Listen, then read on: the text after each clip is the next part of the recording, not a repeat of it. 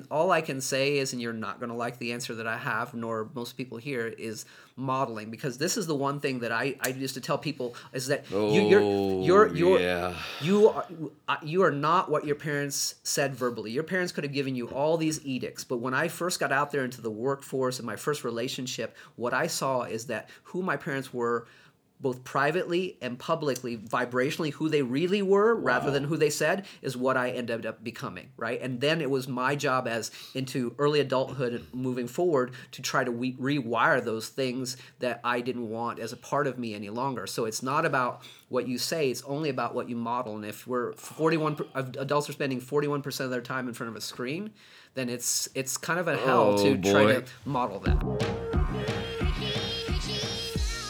Welcome back, everybody, to another edition of the Start Ed Up podcast, a member of the Education Podcast Network. Today, our topic is what does it mean to rewire your brain? Is that real? Is that all hooey? Today, I'm joined in the studio. I always love in studio, by the way, Neil. I'm joined by Neil Falora, who has lived this. He has studied it, but he also is living it as we speak. Uh, and Neil is from Carmel, Indiana, and he is now on, on an entrepreneurial journey of his own. But Neil, first of all, thank you so much for coming to my turf. No problem, Don. I'm excited and happy to be here. All right, so let's talk about rewiring your brain and rewiring your. Well, first of all, let's let's go into the you know how you know what was it called elastic the brain is. Sure. All right, so let's start there. Yeah, so um, that is a new notion. So, for most of us, when we think about our brain or we think about who we are as a person, that personality of us, we think it's somehow inborn or these uh, dominoes have already fallen. And science is now showing conclusively and disbanding of many things that we previously thought that the brain is neuroplastic, or if we want to dumb that word down a little bit, we can just say it's elastic, it's changeable, it's moldable, and in so many ways that we previously hadn't ever thought of. So uh, obviously, um, you now have you have two kids, Two. and uh, I have three, and so this is obviously near and dear to our hearts when you start talking about you know the brain how it works. But l- let me start off with 15, 16, 17 year olds, right? So a lot of times we we think that. Um, and I say we, I mean, I, I've taught for 20 years, and up to a certain point, I thought in some cases the damage was done. I, I used to be a middle school teacher, which I loved, but when I was a middle school teacher, um, there'd be a like if I didn't get to them by sixth or seventh grade, we thought, man, we're out of luck, right?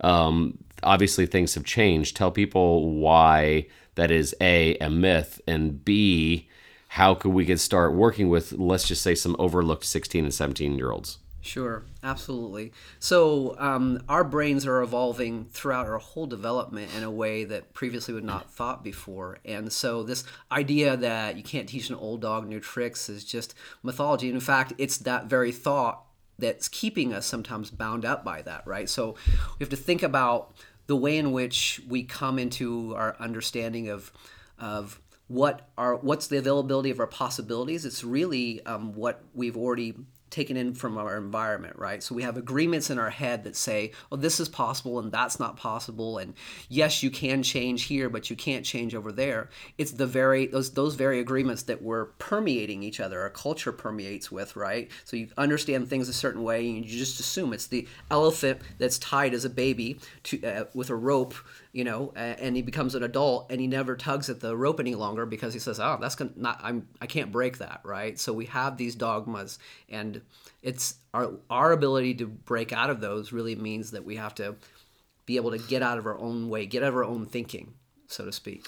Okay, so but the biggest problem that we have in dealing with that is the current system we have of if you mess up it's a bad grade kind of thing. Sure. And for those of you that cannot see through the, the, the podcast, you kind of paused and closed your eyes. um, if we were to make, let's just be practical today. If we were to make one small change to like start that rewiring process in a way that we can do it in our current educational system. So we're I don't care if this is um, uh, you know what we'll we'll have three different kind of answers. We'll we'll talk about maybe third through fifth grade, middle school, and then high school. what would be a small change for them to start rewiring their brain? A, a practical step we could do. Uh, absolutely. So so we think about the brain as one big entity, right? And and that's how we would come to think about our ourselves. But really, there's multiple brains going on. There's the old brain, the reptilian brain, and this brain not only has your operating system, but it has these autonomic things that you don't even have to think about to react. Because imagine in medieval times, if we had to think about the Stegosaurus, whatever else, we don't have time to think. We would just need to react. Then we have this emotional limbic brain, and it's the age of a two to three year old, and that's the way it understands the environment. That's the way it behaves. And then we have our thinking brain, which honestly can't multitask, uh, unlike what most people think. It can only handle three or four things. So when you're thinking about sort of um, elementary school kids, one of the things that's really important to, I think, take into consideration that these different lobes of the brain are developing and they're learning a relationship with one another. And if you see kids going to illogical or they're being irrational or they're being emotional whatever else, um, that's not a place where we just want to correct the behavior and make them fall in line. We one thing that we exercise really quickly is what we we call sort of talking to the re, the the thinking brain and getting the limbic brain or the other older brains to calm down right mm. so often we we try to rule behavior by making everybody to conform and if somebody's out of line or out of conformity because they've got an issue they've got something coming up for them it's a developmental process it's not that that kid has got is a bad seed or they're just more emotional or they've got more problems take some time to work with them and speak with them say hey you're one of the things I do with my kids when they get really upset. I'm like, I give them the story what happened. You fell down, you hurt your knee, that hurts right now. Daddy picked you up. You know, now I'm in your arms. The pain's going to go away. You're just upset now, as, as and just talk them through that, right? Mm-hmm. And so, so some of what I think I, could happen in a school is to talk kids through their emotions rather than just sort of make them ashamed. We grow up into adulthood being constipated on our emotions, not understanding how to work through them. Okay, so definitely understand that as an elementary level. Now you get to what I think the toughest age there is, and that is the middle school level, where they're a little bit weirded out or, you know, they're embarrassed by if you walk them through a process. Um, so is there a way, uh, or is there a better way you can reframe that for an average, let's just say 13 year old? Um, especially like, cause I'm, I'm sitting there thinking about all the anxiety and the angst and the confusion that is middle school, right? And, um, in some ways, this is where we'd start seeing patterns. Like, I hate to say this, but the, the student that was starting to get in trouble a lot, there was patterns that they were going to get in trouble a lot, and then sometimes things would, you know, get worse. How would you work with that student to start rewiring like his brain, like also his behaviors, and getting him to acknowledge those behaviors? Sure. And I think I, I absolutely know where you're going with this. So, adolescence is, is the hardest time because the brain is bathed in hormones at a level that, you know, it, it and that's where all the development comes as you mature into womanhood or manhood or mm-hmm. so but the challenge is as you when we get to those years is that our fe- our, our sense of comparison and judgment comes up mm. really really big right? Now we're learning to compare ourselves against other and the brain loves this conversation Yeah. of comparison judgment because we're naturally our brains are naturally from an evolutionary standpoint made to go am i safe or am i not? People often say oh i don't judge and that's just bullcrap. I mean a brain is made to size up those things immediately. So when you have somebody who's fallen into a pattern of behaviors and they start to get labeled that and then they take it on more right? And so it seems to be sort of a cycle that builds on themselves. I think it's one of the big big um, ahas and it takes it- it's going to take some time is getting them to separate themselves from the results mm-hmm. right? It's just like just because you were or did you did these things in the past doesn't mean that that's who you are as a person right? It doesn't you don't have to own that as that's who you will forever be. And also getting people to focus on successes. Yeah, well, it also seems like in some cases they'll just play to their strengths. Like, you know, the bad kid that starts getting a reputation for being a bad kid, almost like they'll relish in it. Like, th- th- they'll want to double down and, like, well, heck yeah, I am. Uh, like, uh, I hate to say this. There was an unfortunate uh, thing that happened in our town a couple days ago where the guy shot a cop. Right. And, you know, they're escorting him to jail, and he was like, just nonchalantly, like, yeah, I did it. I don't have any remorse. Whatever.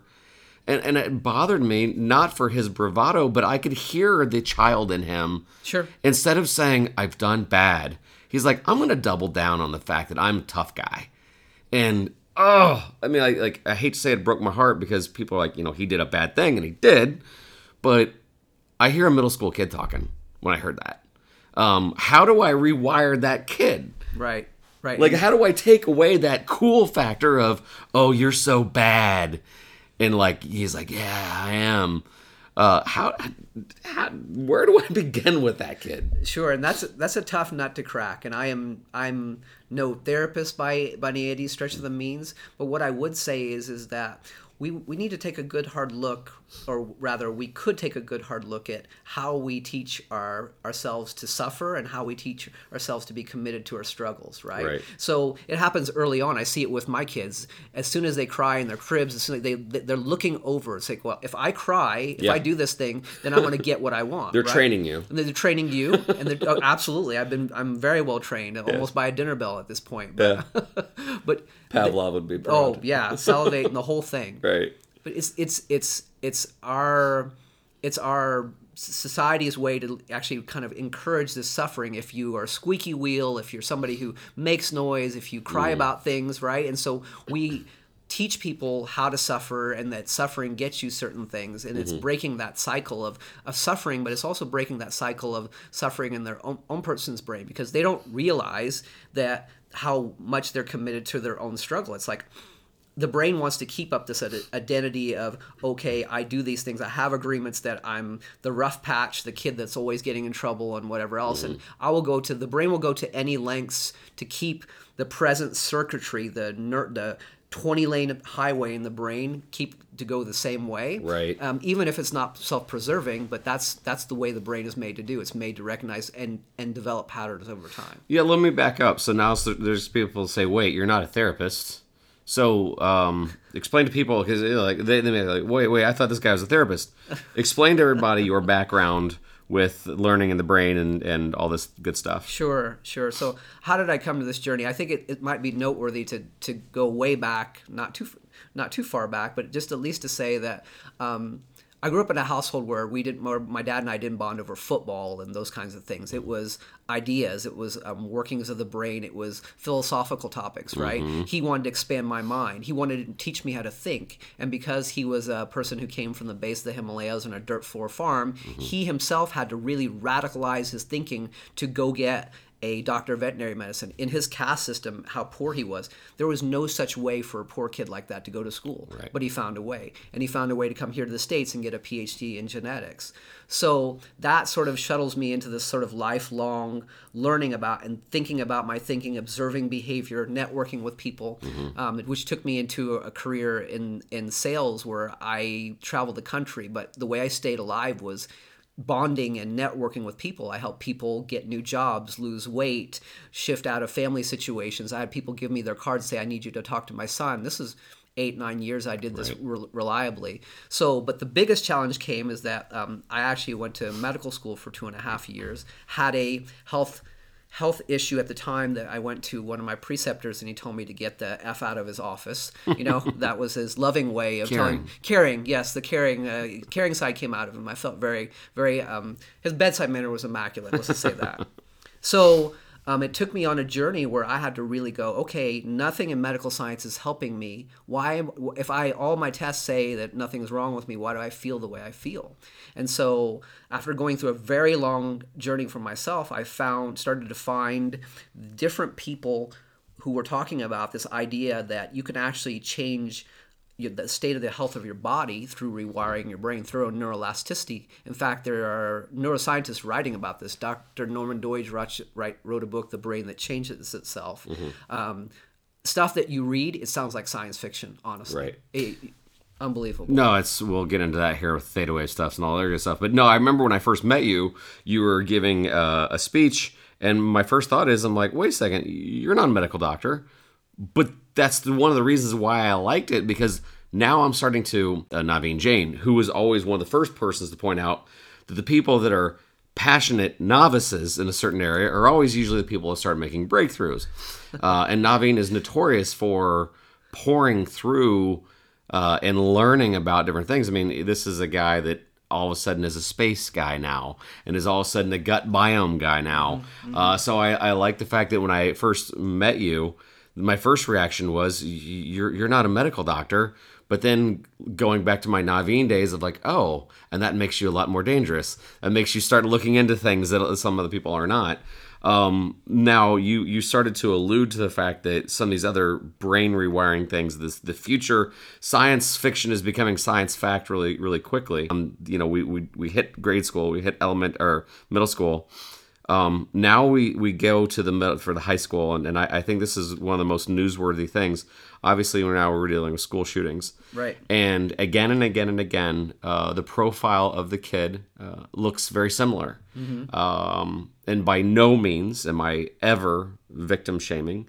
Um, but you, you know a lot of the kids that when you know post shooting they're like you know what? He was always alone.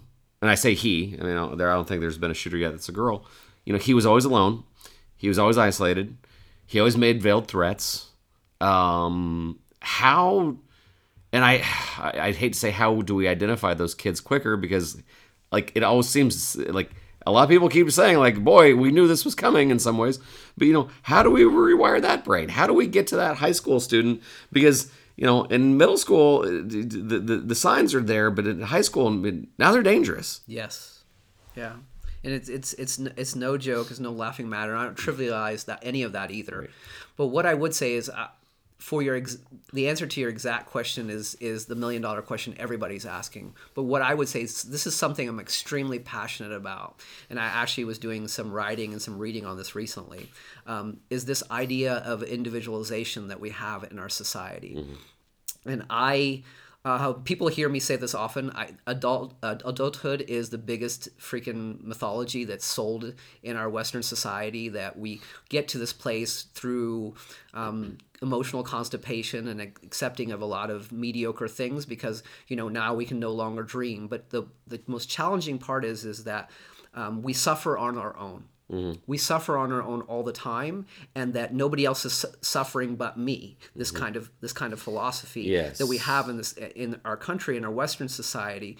And actually, Tim Ferriss was talking about this in, a, in an interview as well. There's a lot of work that's coming up on the fact that willpower is people say, "Oh, how do you get to some place? How do you get over addiction? How do you get over certain phobias or social norms?" You just gotta willpower doesn't work. You know what works is connectivity to other human yeah. beings. The the multiple that you have when you connect with other people and they show health wise, um, mental his, uh, mental health issues, health issues in general and productivity. This is why we get teams who have very unique skill sets and put them together and they make great ideas and great companies, but we do everything on our own and that's where the loner comes in is why aren't those people why aren't we connecting with each other more? Right. Well, and I I sense that a lot of these connections are in person. Uh, and, and, and don't get me wrong, I've seen digital tribes that do wondrous things. Uh, you know, closed groups, you know, all these other things, and they're great um, but I do sense that um, a lot of times that that feeling, that connectedness, usually comes in person. Um, but I've had this discussion with my students. You know, it's the which came first, chicken or the egg. It, is that student wanting to be isolated and no one wants to be around him? Sure. Or are they created that way because people were jerks to him to begin with? Um, or is it a combination of both? Yeah, and I, I obviously know. I mean, no, there's right. everybody's different, everybody's individual, but there seems to be patterns here. Sure, and and um, the exact answer to that will be forthcoming for many years. Yeah. But what I what I would say is what I would say is is that we have a culture and even social media. Um, yeah, I was going to get to that. Yep. Even social media t- takes um, such a hard line against oh you have these things and you don't and you are this way and, and you're not and it creates separatism in a way so um, can we is the great universal elixir just more connectivity um, probably not by itself solely for this kind of level of problem but i think yeah. i think it could have a major major impact on the fact that do um, they've, they've run tests don where they show people who are somebody who's struggling and there are 15 pre- people that are present and none of those people will help that person they they their psychology experiments. But if it's just one on one, then Mm-hmm. people feel like they that they can get involved, right? So so there's this mental block that we have as a society is we see somebody on the outliers and we get especially in a high school setting if somebody's cast as an outlier then nobody's going over and bridging that gap to that outlier Man, so yes, the, uh, a a student uh, and I had this conversation where he had a idea. It was brilliant, um, and and he was he was an African American student, and he was just uh unsure of the consequences he would have if he did this. But he had an idea where he said, um, whenever somebody is outed as being a racist they should spend the day with that racial group out of love and compassion. And he uh, cited, I forget which celebrity it was, but somebody said something inappropriate. And, uh, you know, people are calling for his job. Uh, you know, Al Sharpton and those guys, uh, this guy should go away. And so I'm not going to give away his name, but he said, So let me get this straight. So if your idea was to end racism and make the world a better place, your idea is to shame him and take away his employment and make him go away. You know, he's like, what what is going to happen with this guy? He's going to go find friends sure that that are also mad, and I do see that. I mean, I I I, I sometimes shudder when I see people on both sides of the political aisle don't want to have a conversation. They just want to say, "You're bad, go away," and um, that's how these tribes of really anger and hate start building on both sides. I'm like, you, you know me well enough. I'm as about as independent as you can get. And I'm mortified because you, you start saying both like, well, if you're to out me like that, and if you're to treat me like that, I'll show you. I'm to form a tribe that's everybody hates you as much as I do. And that's, that's what I'm scared of. And, and, and again, circling back, this is wiring the brain. I mean, I, like do, do we all just need to take a big step back and, and realize that in our attempt to make things because by the way everybody always believes that they're right. So whether you're like you're wrong because because you said this word and the other person's like no you're wrong because you said this word or whatever or appropriation or whatever. Like but i think are, are, are both sides just forgetting the humanity behind it Oh, I absolutely the whole humanity behind it, and this is total rewiring game too. Because think think about it, Don. I mean, honestly, why why do we have this overarching need? One thing that used to drive me nuts in corporate America is we would people would be sitting in a room and one person would say something inaccurate, and in a snap, thirteen people would correct them instantly, uh, not giving soundbite not- soundbite culture yeah, not not giving him one or her one moment Yes. to, to to to say, oh, okay, my we made a bad. Mistake, we're we're human, whatever else. And it's because it's because we in our brains, we in our brains um, make up these patterns. And if we think something a certain way over time that becomes a big pathway in our head. And it's very hard for us as not only in our brain but our biology Yeah. right? You know when somebody starts talking of something that you understand in a countercurrent way your blood pressure goes up things start to boil in your body your your sweat glands change your heart starts racing. And so that's that's a thing that i think we don't that we as a culture need to realize that we're not dealing with just this great thinking being. We're also dealing with the with the pre-evolutionary side of them that can lash out and be unreasonable and be be non-logical Yep. right? Furthermore um, most people think they're self-aware another great study um, was done And now that that term is so cool now yeah, yeah, yes, yes, yes. or, or, or, or, or as our children say it, they got woke, right? Most people think they're woke, right? Right, right. They're not. Um, they're, they're not. Only 10 or 15%. And what is the reason for that? Is because most people are going around when things happen, they say, why? Why did that happen? This is what all the news does. Why did it happen? Why did it happen to me? Why is it happening? The, mm-hmm. the question isn't why. People who are truly self aware, they ask the question, what?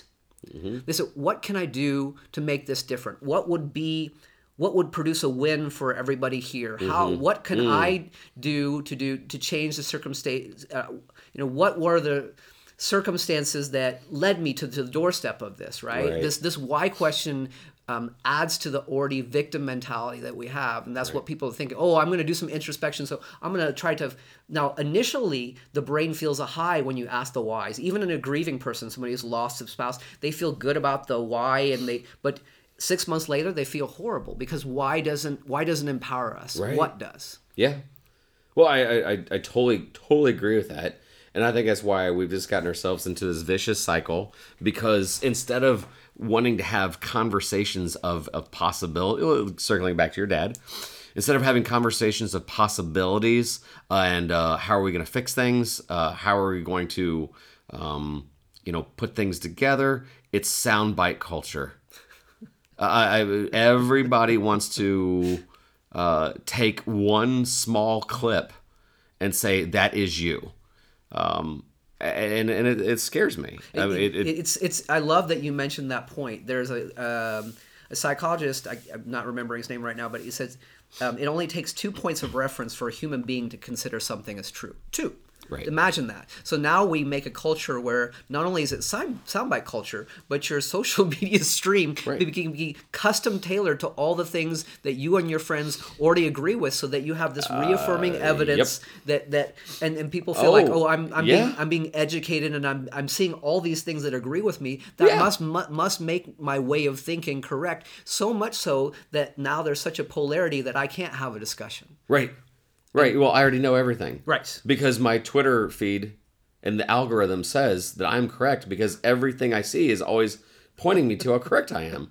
All my Facebook stories are, are you know, uh, pointing me to the exactly that I I know what's best. And Y- and you know you know what as a brain scientist you know what what what or it's not scientist but as a brain um, what did you call him an amateur um, amateur novice passionist Right. you know, Yeah. whatever the term is i think that one of the things that just is so um, sort of makes me quake in my boots and fascinates me at the same time is not to get too overly technical, but the brain has this thing in it called the reticular activating system. You mm-hmm. know what its job is? Its job is to listen to your thoughts and find mm. evidence in your environment that your thoughts are true. We've all we've all seen this happen. If you've ever shot for a car, right? You go to the Yeah. car lot, you look at a car. it's an inner confirmation bias. Yeah, it's an inner confirmation bias, and, hilarious. a- a- and it, this is what the reticular activating system does because there's millions of bits of data coming at you. The brain can't process it, so it says, "What are you thinking about?" And let me look in the environment, in your sensory environment, and find something that you're already thinking about it to add to your belief mm, system. Oh So- my gosh. So now you go into the car lot and you shop for the blue Mustang that you're looking for, and as soon as you get on the road, what happens?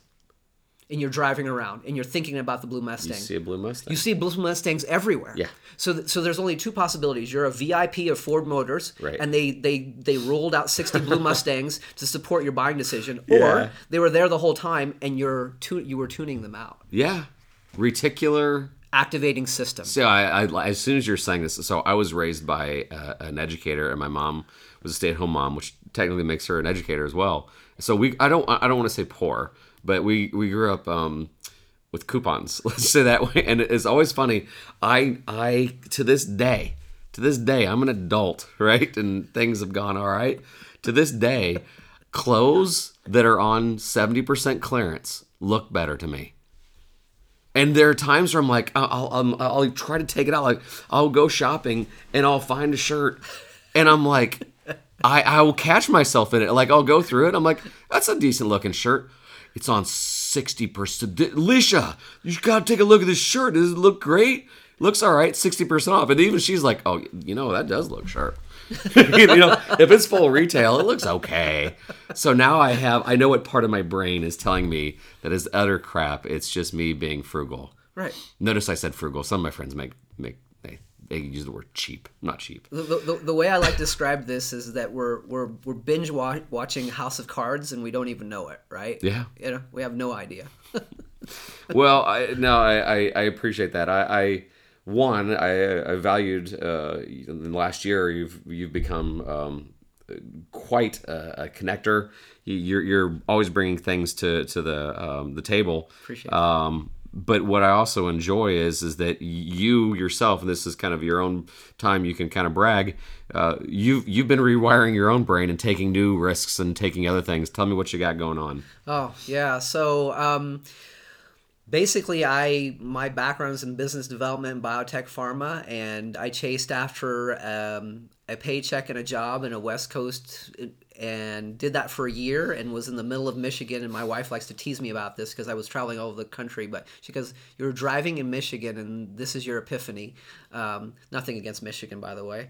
Uh, and i said i just can't do this anymore. I want to i want to dream and follow my dreams. And I, what was really important to me too sort of vibrationally is that we're given this um, sort of edict as a children to dream but as soon as we cross the adult, adulthood threshold mm-hmm. now it's time to get serious. And i have never been somebody who's taken the common path and i was like i want to do this. And so i pulled the ripcord and fell out into a few different things. One is I am co-owner of a IV nutritional spa. So in the 60s, uh, Dr. Myers was tired of his pa- patients having chronic conditions and gave them high doses of water-soluble vitamins in IV bags and made major improvements in their health. And so we actually have a uh, feel good now type of spa that where you can come in and get uh, nutritional IV bags, and you don't have to be a patient. You can just be somebody who's trying to get better health, better workouts, less jet lag, too much weekend, too much kids, that sort of thing. Right. Um, and then, sort of as a, as a very life is so amazing as a natural evolution of my seeking of connectivity in my life and seeking of connectivity in my brain. My brother comes to me with this idea, and he says, "Well, um, you know, everybody in the world is so disconnected on their screens." He's like, "How do we get people together?" He said, "I have this idea to." Use the comfort of the screen to have this ability to say hello digitally but then the parties within a 100 yard radius are get to exchange information quickly and then make a decision to come together and meet in person. But they, it doesn't allow them to sit on their couches and stalk from miles away. You have to be in a 100 yard radius and you have to take quick action to have that face-to-face connectivity as a icebreaker.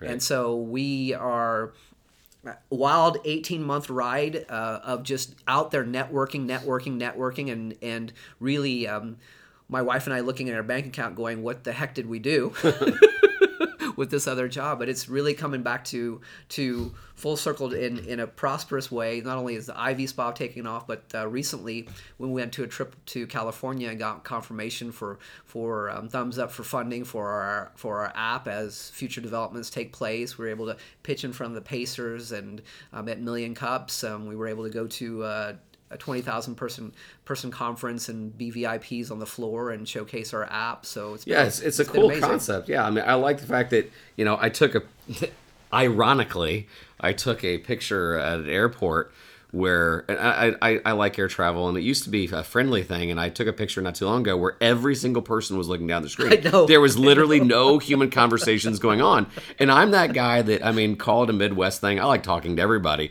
but I like the fact that you have an app where as people are looking down, a little uh, you know a little pop up comes. They're like, "Hey, Don Wettrick's like ten feet away from you."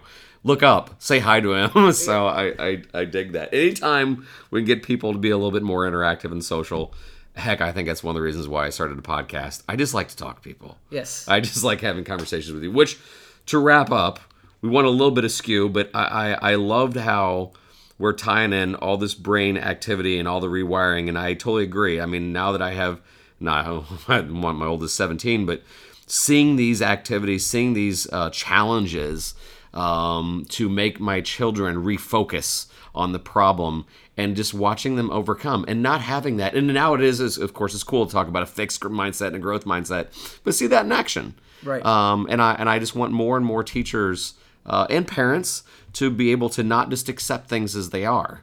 Well, my kid's this way, so what are you going to do? Mm, Try, try harder, try different activities. Um, one last thing, and this is almost a personal plea. So my two girls are out there killing it. Uh-huh. I don't know whether I'm lazy or as a parent, but my third, my little guy, he's eight years old. That little work-life balance, it's called digital life balance. Ways I can get Grant off the device without me, because I gotta be honest with you, every now and then I'm like, because he'll he'll sneak it like he's got limited times, but all of a sudden that little stinker, he'll you know he'll watch YouTube channels, he'll watch how to build Minecraft, blah blah blah, which some of it I'm you know I'm okay with. Sure. But how do you rewire your child's brain to get detox a little bit off of the other than just brute force? How do I allow him to come to the conclusion that he's got too much digital time? So our kids get very little screen time as it is, and when they do, um, they're crack monkeys. And when I pull it away, Yeah. there there is there's there's spitting, there's happy crying, they're Yep, they're not happy with me. All of that, like the answer that I have, nor most people here, is modeling because this is the one thing that I I used to tell people is that you, you're you're you're Oh, yeah. you are you are not what your parents said verbally. Your parents could have given you all these edicts, but when I first got out there into the workforce and my first relationship, what I saw is that who my parents were both privately and publicly, vibrationally, who they really were rather than who they said is what I ended up becoming, right? And then it was my job as into early adulthood and moving forward to try to we- rewire those things that I didn't want as a part of me any longer. So it's not about what you say, it's only about what you model. And if we're 41 per- of adults are spending 41% of their time in front of a screen, then it's it's kind of a hell Oh, to try to model that. Device. You got to get off the device yourself, Dad. Challenge accepted. No, we're a pretty we're a pretty together family. We do things and we enjoy things with each other, but cutting down on our own screen time, it, boy, that hits home. it All right, uh, Neal. I again appreciate your friendship. Appreciate the fact that you're always out there trying to connect. Uh, you're always trying to make things better for my students. Full disclosure, Neal sometimes pops into my classroom just to help my kids. So this is uh, one of those guys that proves that if you're a blessing on others, you just kind of grow and, and make everything else better around you. So appreciate you being on the show. Last thing, any other pertinent places that we should find you? People are interested. Um, a- absolutely, absolutely. And before I say that, I just want to say one small thing. I just this is the one thing that this is my passion and why I do all these things that I do. At the end of the day, what I want people to do is exercise some biological forgiveness. Mm. Right? If you're listening to this and you're struggling with something, understand that it's not you. It's really your biology that you're struggling with. Mm. Right? And that that you have the ability to to, hack that, to mm. take a step back, and to to look at it from a neutral observer standpoint, and to make changes. You know, and so that's the real my real passion comes in is is that helping people exercise that in a meaningful way. So, but you asked a question of where where people can find me. Um, I like that answer, by the way. yeah. Anyway, go ahead. Thank you. So, um, Neal, uh, if you want to email me, it's neal at thebrainwarrior.com or you can N E A L. Neal, Right. yes, at thebrainwarrior.com or um, you can find me on Facebook at just at Neal Phalora or Twitter at Neal Phalora as well. P H A L O R A Phalora. Well, again, I thank you so much for being on the show, guys. Check him out when you you hear all the wisdom drops. Uh, this is a guy that if you email him, he gets right back. So forever helpful, Neal Phalora. Thanks so much for being on the show. Cheers.